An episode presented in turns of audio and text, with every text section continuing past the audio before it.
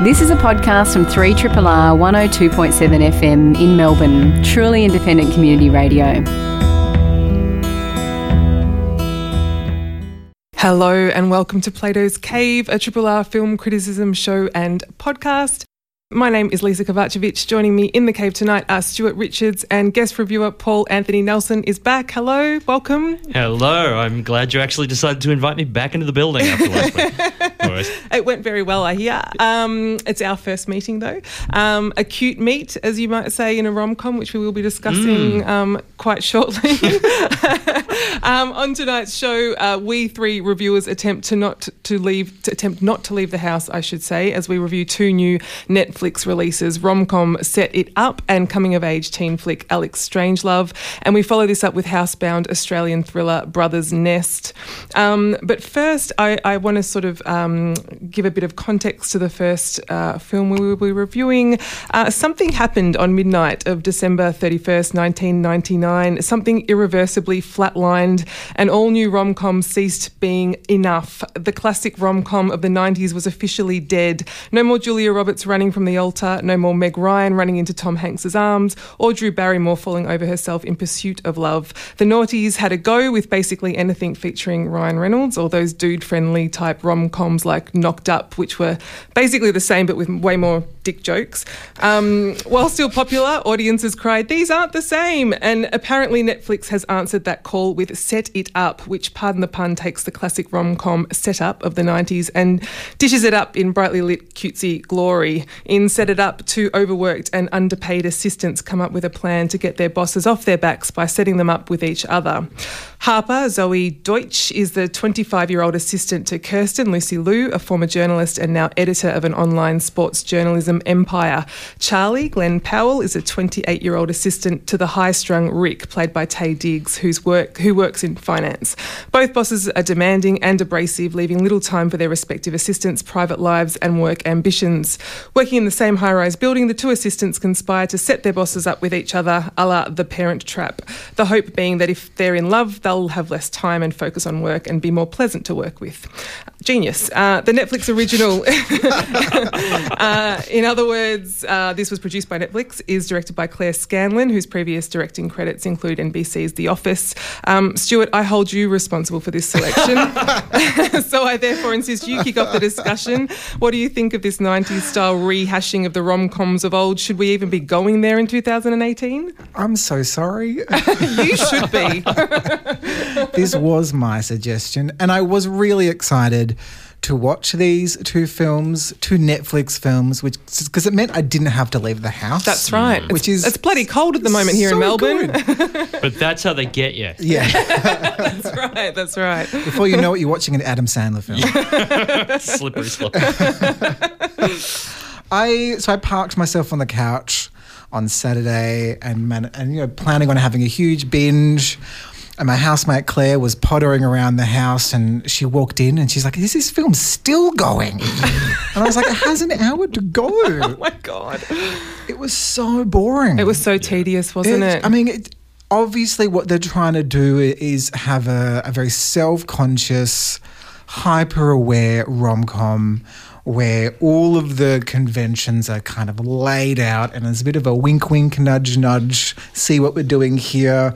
Like the two lead characters openly talk about cute meets. How are they going to create that cute meet of their two bosses? Yeah, can, can you explain what a cute meet is? Because I actually didn't know till this film. I'd never heard that term, that terminology. It's a it's a common trope in um, mm. rom coms, but what is it? What's the? It's the... uh, it's just a sort of a, a weird or kind of bizarre scenario where the two characters that are going to fall in love kind of just happen to run into each other. Um, and in this film, they get supposedly stuck in a lift uh, where they're forced to interact.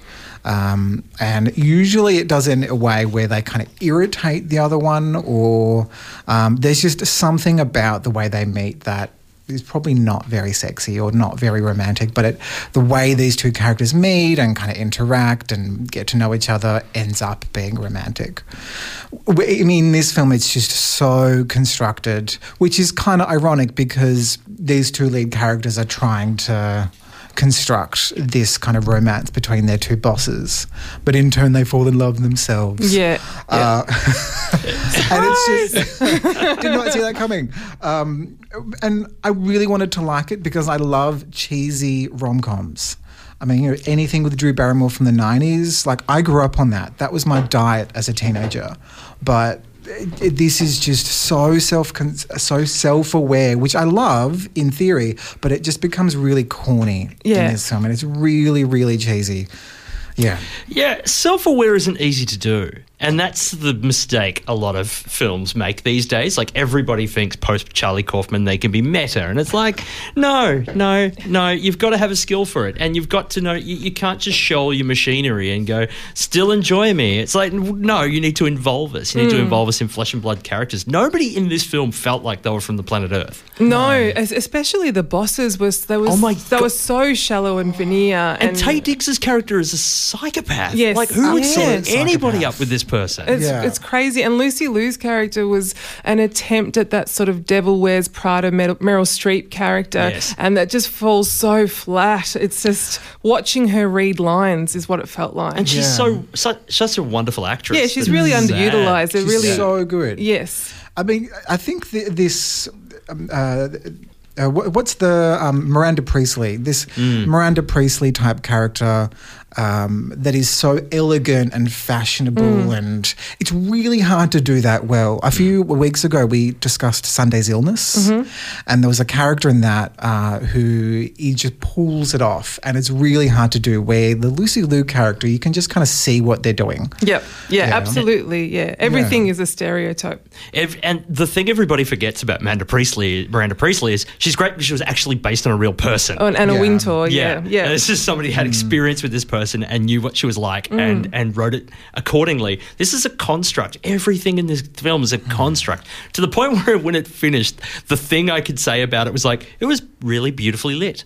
Yeah, absolutely. Yeah, which they always are. Rom coms Yeah. are always brightly lit with soft lighting, and it and it shows on their their promo poster as well. It's like three strips of faces in situ smiling in brightly lit places. You can't see the background 'cause it's all washed out. It's so yeah, it just killed me. Forty five seconds into this film, and I hated it. 45 Forty five seconds. seconds. I could tell what it was. My partner and I just looked at each other. and go, Oh my god! He was like, I'm out. he left the room. It was horrible. It sent me into an existential crisis. I was like, What am I doing watching this film? I'm wasting my What am precious I doing weekend. with my life? Oh, I just wasted like uh, nearly two hours on this schlock. It would just. It didn't entertain me. It didn't enrich my life. It was horrendous. It was so bad. Interestingly, I cannot find a bad review of this film online. That's Right? What, can I On- just say, online? in my defense, Yes. That's why I suggested Yeah. it because Twitter was going nuts. Nuts. All of these people were going, "It's so charming," and mm. The rom com is back. Yes. it's really Good not. Lord, It is Lord, if this is what the rom com was, send it back to the grave. Well, that's right. That's right. I mean, like the gender politics. Like, surely we're we're, we're a bit more woke now than mm. these films.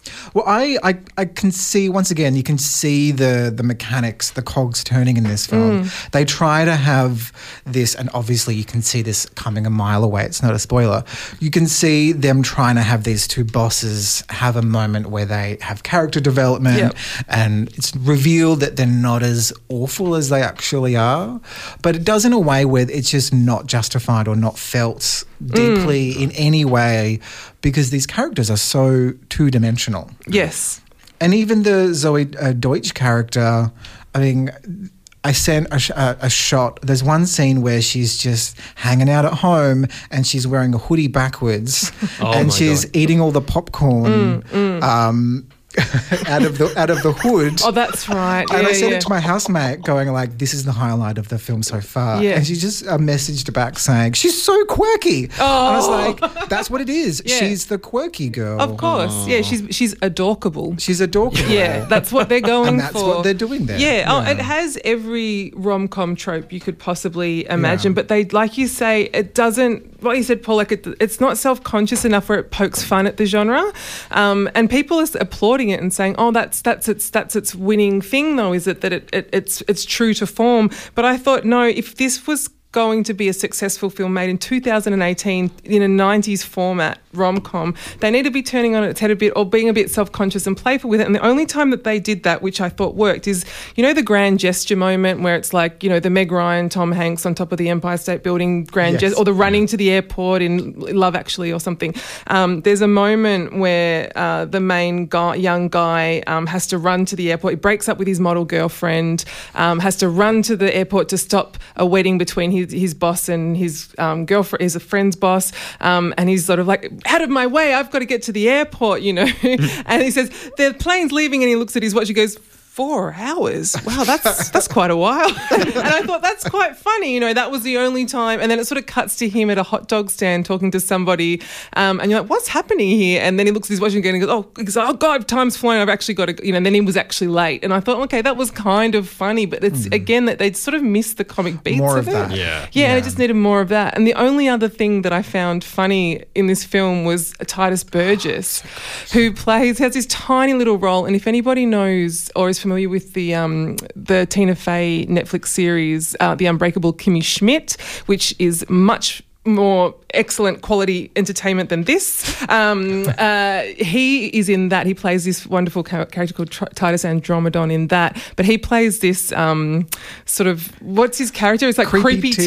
Tim. Creepy Tim, that's yeah, right. yeah, and they really like let loose there with the Yeah. comedy with him, and then let, they allow him to sort of be free and Yeah. funny with it. Yeah. Well, I was just. Um, I mean, actually, I mean, it's it's interesting because I was having a look at the type of films that Netflix are putting up, and it's actually a lot of this. Uh, so Adam Sandler had a four film deal with Netflix, where he's getting paid fifteen, approximately fifteen million dollars per film. What? So it's just this multi movie deal. So I That's mean, been extended too. yeah, and that's an extension. Wow. So we're kind of mocking this, but th- in, I mean, because Netflix are very secretive about their viewing numbers, uh, what's working, what's not working. We get we get a show like Sense8, which we're thinking is huge, but then it gets axed. So it's they're very secretive, and uh, it's, it seems like these are the type of films that are being watched more than something like Sunday's Illness, obviously, which shouldn't be a surprise because that's a niche art house film, but. People Yeah. are going for the comfort food, I think, and it's that thing about not leaving the house, and they want something that's like a Yeah. comfy rom Unchallenging. Yeah, Yeah. Yeah, but it's look. I will say this. I like. I think to their credit, I think the actors do give it a go. Like I think they do really try. try. Yes, and yes. they're battling an awful, awful script and a terrible construction. Yeah. It's funny you mentioned the Unbreakable Kimmy Schmidt because Claire Scanlon, the director of this film, has directed numerous episodes. Oh, has of she? Kimmy Schmidt. So she's her background is comedy. the yeah. background is great I- TV comedy. Yeah, well, I just think that the problem here is the source material. That Yeah. script is atrocious. um, and so, look, like I said, for me, the only good thing about this film was that character of creepy Tim, played by Tituss Burgess. You're listening to a podcast from Community Radio 3RR in Melbourne, Australia. Brothers Nest is the new film from director Clayton Jacobson, the follow up to his comic debut feature 2006's Kenny. Uh, Clayton Jacobson stars alongside his real life brother Shane Jacobson, who had the starring role in Kenny. Uh, the film is set almost entirely on one secluded country property. The premise is tight. Two brothers stake out a house in the middle of nowhere with murder on their minds. Family bickering escalates as the two make farcical preparations to take out a family member and claim their inheritance. Before the whole thing inevitably unravels and plans go awry. Although Kenny star Shane Jacobson has gone on to enjoy a, a relatively illustrious acting career since Kenny, it's been 12 years since brother Clayton has been able to follow up his 2006 directorial debut. Despite Kenny being a huge success, um, Kenny cost only $500,000 to produce and it made $8 million. Not an easy thing to do in Australian cinema. Uh, so I wanted to kick off this discussion by giving a little bit of context to the financing of Brothers Nest, which may well be as compelling as a tale as the film itself. Uh, so Clayton said he spent 11 years languishing in development hell working on his follow up feature to Kenny, but failed to get it off the ground. So he sat down and tried to work out an alternative film financing model. Clayton said one of the greatest experiences of making the film Kenny was the regional cinemas, which uh, which is where Kenny premiered at a country town called Poowong, I believe, for the pun. um, Kenny being a film about portaloos. Um, so he looked toward direct financing from independent cinemas across Australia. Um, what they did was they asked for like modest amounts of investment. Um, Brothers Nest ended up being shot for less than $2 million in the end. And the arrangement was that independent cinema owners essentially prepay their share of future box office returns before the film is shot. So they pay like a small advance on the movie hire. And, and in return, um, Shane, Clayton, and the production team provide them with a very specific marketing campaign, including trailers that are like personalised for each theatre, allowing cinemas a lot more say in how the film gets marketed to their specific audience. Um, the theatre also receives a lot of autonomy. They decide how long to screen the film for. They get 100% of the ticket price until the advance is paid off, and they all get a credit in the film. Um, it's interesting because instead of sinners being at the end of the process, they're now at the start. Mm. It's a really unique approach, and I hope it works for them and allows a new model to support other local filmmakers who, who may be struggling. Clayton said it's a model he hopes will allow him to shoot a film each year. Um, Paul, what did you make of this modest Australian black comedy? Firstly, I mean, good lord, is that that's like an indictment on the Australian film industry, isn't it? yes. Like you make a film for half a million, grosses eight dollars, and it tw- takes you twelve years to make your next one. I mean, that's, I mean, like Andrei Tarkovsky didn't run into that in the Russian, mm, the yeah. Soviet system. Yeah. Like, it is just kind of insane. Yeah. Um, as as an independent filmmaker myself, that kind of really hurts my heart. But also from that point of view, I love this system they've got. Mm. I love this idea of, of pre-selling the film to cinemas. I mean, of course, you know, being very recognizable and being the makers of Kenny, they can do that. So it's kind of it's kind of nice, um, you know, and good for them. But it's something I like to hook into myself one day. It's a really great idea. The film itself, look, I you know, I did enjoy it. It just felt like I felt it's very kind of it felt like kind of warmed over Coen's to a certain extent. Yeah, yeah, absolutely. It's very Coen-esque. Um, it could be Fargo in Australia, but not quite. yeah, or an attempt at it, anyhow. And that's how it's been billed as well. It is billed as sort of an Australian Coen Brothers film. The, the, trouble is, I mean, the, I mean, and this is nothing on the Jacobsons. I mean, it's a very like it's a perfectly fine enjoyable film. But there's something, you know, the Coen brothers have this kind of, all of their films are seeped with this character and this kind of regional quality and these interesting quirks and and stuff that is just comes straight out of them. And and obviously, you know, nobody can do the Coen brothers as well as the Coen brothers. Mm. But I don't know. I, I wanted a little bit more individuality to this. I wanted a little bit more of the Jacobsons and a little less kind of broad strokes. Mm. And as much of it as I enjoyed, and there are some wonderful twists in the last half hour, but I just found, yeah, it just felt a little played out to me, sadly. Yeah, I I don't really see the Coen brothers connection there myself either. I because I think with those films, with their films, we they're character studies, mm. right? So these there's these usually kind of they're black comedies or they're dark in some way, and then it becomes more it becomes less about what these characters are doing and sort of these bigger more existential questions about what it means to want something or what it means to want something so badly that you'll do something really bad where a lot of their characters are quite awful in mm-hmm. some ways which makes watching them so interesting where I think the the character Terry I I thought he could have been explored a little further. Yeah. I think I think his the, the characterization there, I think, needed to be explored further because we have the brother who is presented as just being a bit of a psychopath that is almost enjoying this murder plot, mm. where we don't really know Terry how Terry feels about it. Will he hmm. kind of agree and go through with this murder plot, or will he stop it in some way? And the reasons behind sort of his decisions and his thinking isn't explored as much as, as sort of as, as deeper as it could have been. I think, like towards the end, when there is kind of the the ending that kind of mm. does it does go there. I, I, was just kind of like because Sarah, the character, actress Sarah Snook appears at mm-hmm. the end, and when there's an inter, there's an interaction between her and Terry, and I was just like, is that it? Like. Mm I just needed more oomph. Yes. I think like it was building towards something, but there wasn't much of a payoff. I, I do, I do, I did see the Coen brothers' influence, but for me, it was more in the cinematography and the sound, uh, the music choices that they made. Um, I felt as though uh, Clayton's character, who's also the director, and I and I really think he is a good director. I think he's got a great eye. Um, I think you know this is. This is budget filmmaking that didn't look like budget filmmaking. It didn't. No, I, I, unlike, made. yeah, it was beautifully made, beautifully shot. Unlike, um, what did we review the other week? The sci-fi uh, set in Australia that um, that looks um, that looks like I suppose it looked like America, but it's set here. I forget the film. Upgrade. Upgrade. Upgrade. Thank you. That again was low low budget, and to me. It, it probably had. I, I, I'd, I'd argue it probably had a bigger budget than Oh, this, definitely. but it looked. Yeah. It did not look it to me like it didn't pull it off the way that this film does. And I think his restraint is really wonderful. Um, the color palette is beautiful. Oh.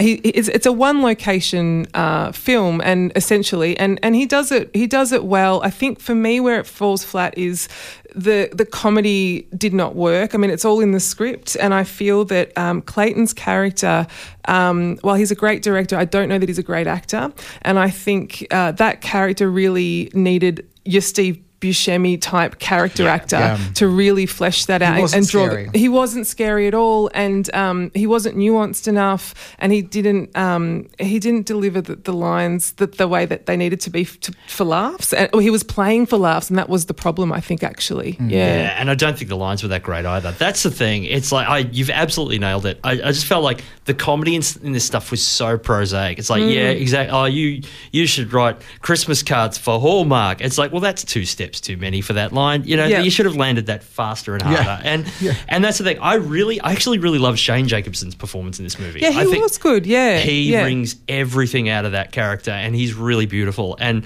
there's scenes with him and his mum, uh, Lynette Curran, and Mm. and and scenes with the horse, and scenes with the brother, where he's like he's really lovely. And Mm. whereas, yeah, I think Clayton just that that character never convinced me. I just sort of felt, yeah, Mm. you're kind of one note out of the gate, sadly. And I think, yeah, he's jo- he's working much better as a director than he is as an actor or a writer here. Mm. Kim Gyngell as the stepdad, incredible. There's a scene between really him and Shane Jacobson where it's just Yeah, he stole the film for me. It's the, uh, as soon as he walked Yeah. in, I was relieved. I Yeah. felt, oh, now we're in the hands of, a, of somebody who knows how to hold a scene. He was remarkable. that scene between the two of them. I think Mm. is one of the best in Australian film this year. I'd say where it starts off because we this character Kim Gyngell's character is built up as being this asshole, this cold, manipulative asshole, and he enters that scene, and we're like, oh, we hate him. But then halfway through, they really kind of go there with their conversation, and there's so much empathy there. And, you know, he's a hardened man, but he's not an asshole. It's just that he's been painted that way, and there's ne- they've never really had a proper conversation, these two men. Um, and so that was a pretty powerful moment, I think, and that was done well. Um, I, I- I agree that it's shot very well. The uh, the color palette's great.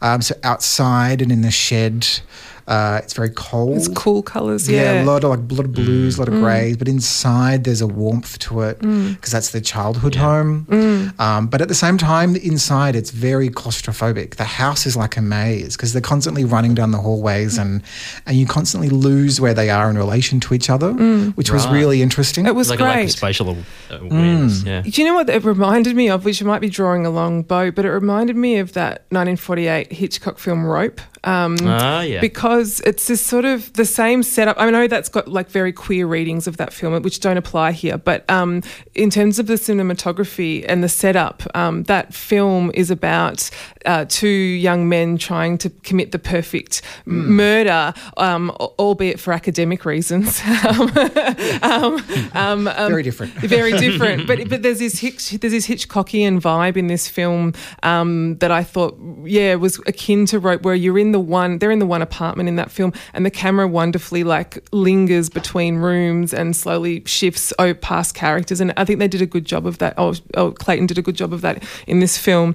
Um, I also was getting, uh, you know, there are some there were some really interesting things that were never resolved for me, and that is there was some wonderful shots where the camera was like zooming in on um, old radios and into walls that seemed to be alive and fleshy, but behind them, or very Lynchian, the way that a, a David Lynch camera will, will zoom, it, like Blue Velvet, where it zooms into the grass, and then there's like this ants colony under there. So it's about sort of showing um, the rotting and the decay beneath the thin veneer or the surface, and and that was really interesting and beautifully done, but Hmm. Sort of related to nothing for me unless I missed I, something. I kept radi- waiting for the radio thing to pay off. yeah. Well, because Like- there's the line towards the end where that's where the money is.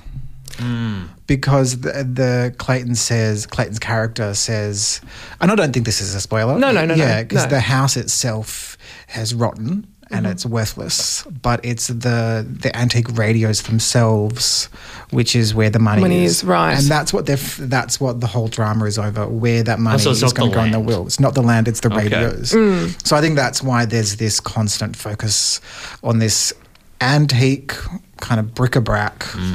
amongst this rotting house. See, again, I got a Coen's vibe from staring at rotting wallpaper because it felt well, like that's Barton true, Fink. Barton Fink. Yeah. Yeah. that's really true. And and and stylistically, um, the sets of of, are, of, are of an era uh, which the Coens favour as well. Hmm. But you know what's nice about it is that that sort of film does have a place in Australia, and um, Hmm. it, it just needs its own interpretation, which I think they've attempted here. They just sort of have. There's just a few things that haven't worked for it, the script and some of the performances, as we've discussed. But um, but yeah, I think visually it, it ticked a lot of boxes for me. Yeah. They love a good drone shot. a lot of drone shots. I mean, there's a great one above a swamp, Yes. but I, I the, the, there's a bit too many drone shots. I Yeah, a few too many. Yeah. Not quite as many as Goldstone from a few years ago, which is actually one of my favourite Australian films in the last few years. But man, does that go nuts on the God's Eye don't, uh, drone shots. Yeah. Yeah, I just, I really wanted this film to land. Yeah, absolutely. Yeah. As with any like you know good Australian film, we do we want to support them and Yeah. yeah. And I, it's certainly not a bad film by No, any great. No, not at stretch. all. It's an enjoyable film. It's Mm. good. I just don't think it's innovative in terms of its style in any Mm. way. It just ticks a lot of boxes. It's a good nut out. Innovative in terms of its funding model, we'll say though. Oh, you yeah. know, I mean that's really interesting. That's really interesting. and and good on them for, Yeah. for thinking outside of the box and getting Yeah. it done. I just I felt for him when I heard him say it's been 11 Mm. years trying to get one project off the ground, and that's the nature of the film industry, and it's even tougher in Australia. Yeah. So um, to come up with a plan, you know, And I think that's where um, I, I think sort of t- uh, talking about sort of this scr- Australian screen industry more broadly. I think that role of the producer there in playing the game and playing the game in a really interesting, innovative way, and finding new funding streams. I think that's where th- this film excels. I agree. Three triple R. Next up, we are talking about Alex Truelove, another Netflix original release. Um, sorry, Alex Strangelove, I should say, although Alex Truelove isn't the character's name. Um, very confusingly. Um, Alex Truelove, played by Daniel uh, Doheny, is a well rounded high school senior with a lovely girlfriend, Claire, Madeline Weinstein, and a bright future ahead of him. Alex plans to achieve his last teenage milestone of losing his virginity before uh, senior year, senior year ends, rather. Uh, but things get complicated when he meets Elliot, Antonia. Antonio Marziale, a handsome and charming gay kid from the other side of town who unwittingly sends Alex on a roller coaster journey of sexual questioning, kicking off an awkward teen adventure of love, sex, and friendship set against the backdrop of a seemingly liberated yet confusing modern world. Written and directed by Craig Johnson, who did The Skeleton Twins and Wilson. Alex Strangelove is produced by Ben Stiller, Nicky Weinstock, and Jared Ian Goldman. Stu, I've not seen Love Simon, but I know that you reviewed it on this show and the and the two have similar themes, right? How do you how do you compare them? Well, I see them both as crossover films where I mean, so um, Love Simon was uh, by delivered by 20th Century Fox. Um, it's the second major studio-backed kind of queer film. Uh, the first one was a terrible one called Making Love in the 80s, but this is the first. so Love Simon was the first major studio-backed teen film. Um, and this is uh, produced by Netflix, so another kind of film that they're wanting to cross over beyond, uh, I would say, niche queer film festival circuits. Uh, and so they're wanting it to be for um, probably like a similar audience to Queer Eye, where it is for a queer audience, but they also want, you know, sort of a more general audience interested in it as well. Um, yeah, and I think, that, and so the cast I think is really great. I think it's a really strong cast. We, we, there's Annie Q, who's also in The Leftovers, um, who plays the best friend. Madeline Weinstein uh, was in Beach Rats from last year, who in, incidentally was that was another film where she's the girlfriend of a closeted gay guy. Um, She's and- got her niche. yeah, she does it well. Typecast. yeah. And, She needs to get a gaydar fixed. Yeah, yeah, it's she just does, yeah. not working. um, and Antonio Ma- Mazziale is in a really, really great web series called The Gay and Wondrous Life of Caleb Gallo. Oh. Yeah, really great. Oh, Um, thanks for the tip. Uh, but I, I think Love Simon does this a lot better. I think it's a slicker film. I I did enjoy Stri- uh, this film, uh, but it's kind of two films in one, where it begins as this gross out teen comedy, where the kind of the typical hijinks you'd expect, talking about losing your virginity, going to parties and licking toads, um, good times. uh, but then when towards the end it just completely switches and becomes a melodrama, and that kind of comedy gets lost. I think, um, particularly with the Madeline Weinstein character, who's brilliant. I think she's She great. is brilliant. really good. Yeah. That that kind of sadness, and I think that's a really good aspect of this film, which Love Simon doesn't do as well, where the heartbreak of the girlfriend character. Because when you do have closeted gay teens, it's not just them that experiences a heartbreak; it's also their girlfriends who are kind of just there as props, almost. Yeah, I really appreciated how fleshed out that character was, Yeah. and that I think the actor had a lot to do with that. She's Oh. she's wonderful young actor. Mm. Yeah, she was great. I yeah, and this, so this was billed as a sex positive version of Love Simon, where it's going to go there and the- it's going to be sex. Where Love Simon was a lot more chaste for obvious reasons. Um, but I don't think it is. I mean, they mention all of these various sexual identities, but they're not really explored in any way. It's still a very stable sexual identity that's explored. Um, in both films, we have just this vanilla character as the lead. We've got Simon and we have Alex. They're both upper middle class. Money's not an issue. Um, they're both very masculine, so they're very gender normative.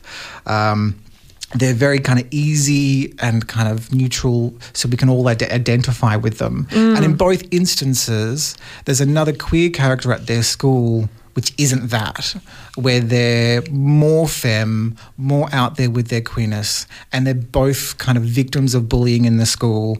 And in both, there's a scene in both films where the protagonist is like, in a weird way, like, at least I'm not that person. Um, and so, which I think is a really interesting connection. And I never really kind of saw that as a trope. But there is, I, I don't see this as a very sex positive film. Um, Wait, what is that moment that you're talking about where he says, "At least I'm not that person"? in um, in I Love Simon, there's a scene where I mean, in both films, there's that kind of it's a cliche of the teen, the high school teen film where there's the sur- the survey of the school. That's the popular girl. Yeah. That's the nerd. That's that. That's the queer. ca- That's the queer kid that gets bullied. Um, and in and in both films, the protagonist deliberately distances themselves from that. Right. Um, and in Love Simon, that character has a moment towards the end where there is a legitimate kind of meeting of the two, and Love Simon and Love Simon Simon apologizes to that character, where that doesn't happen in this film.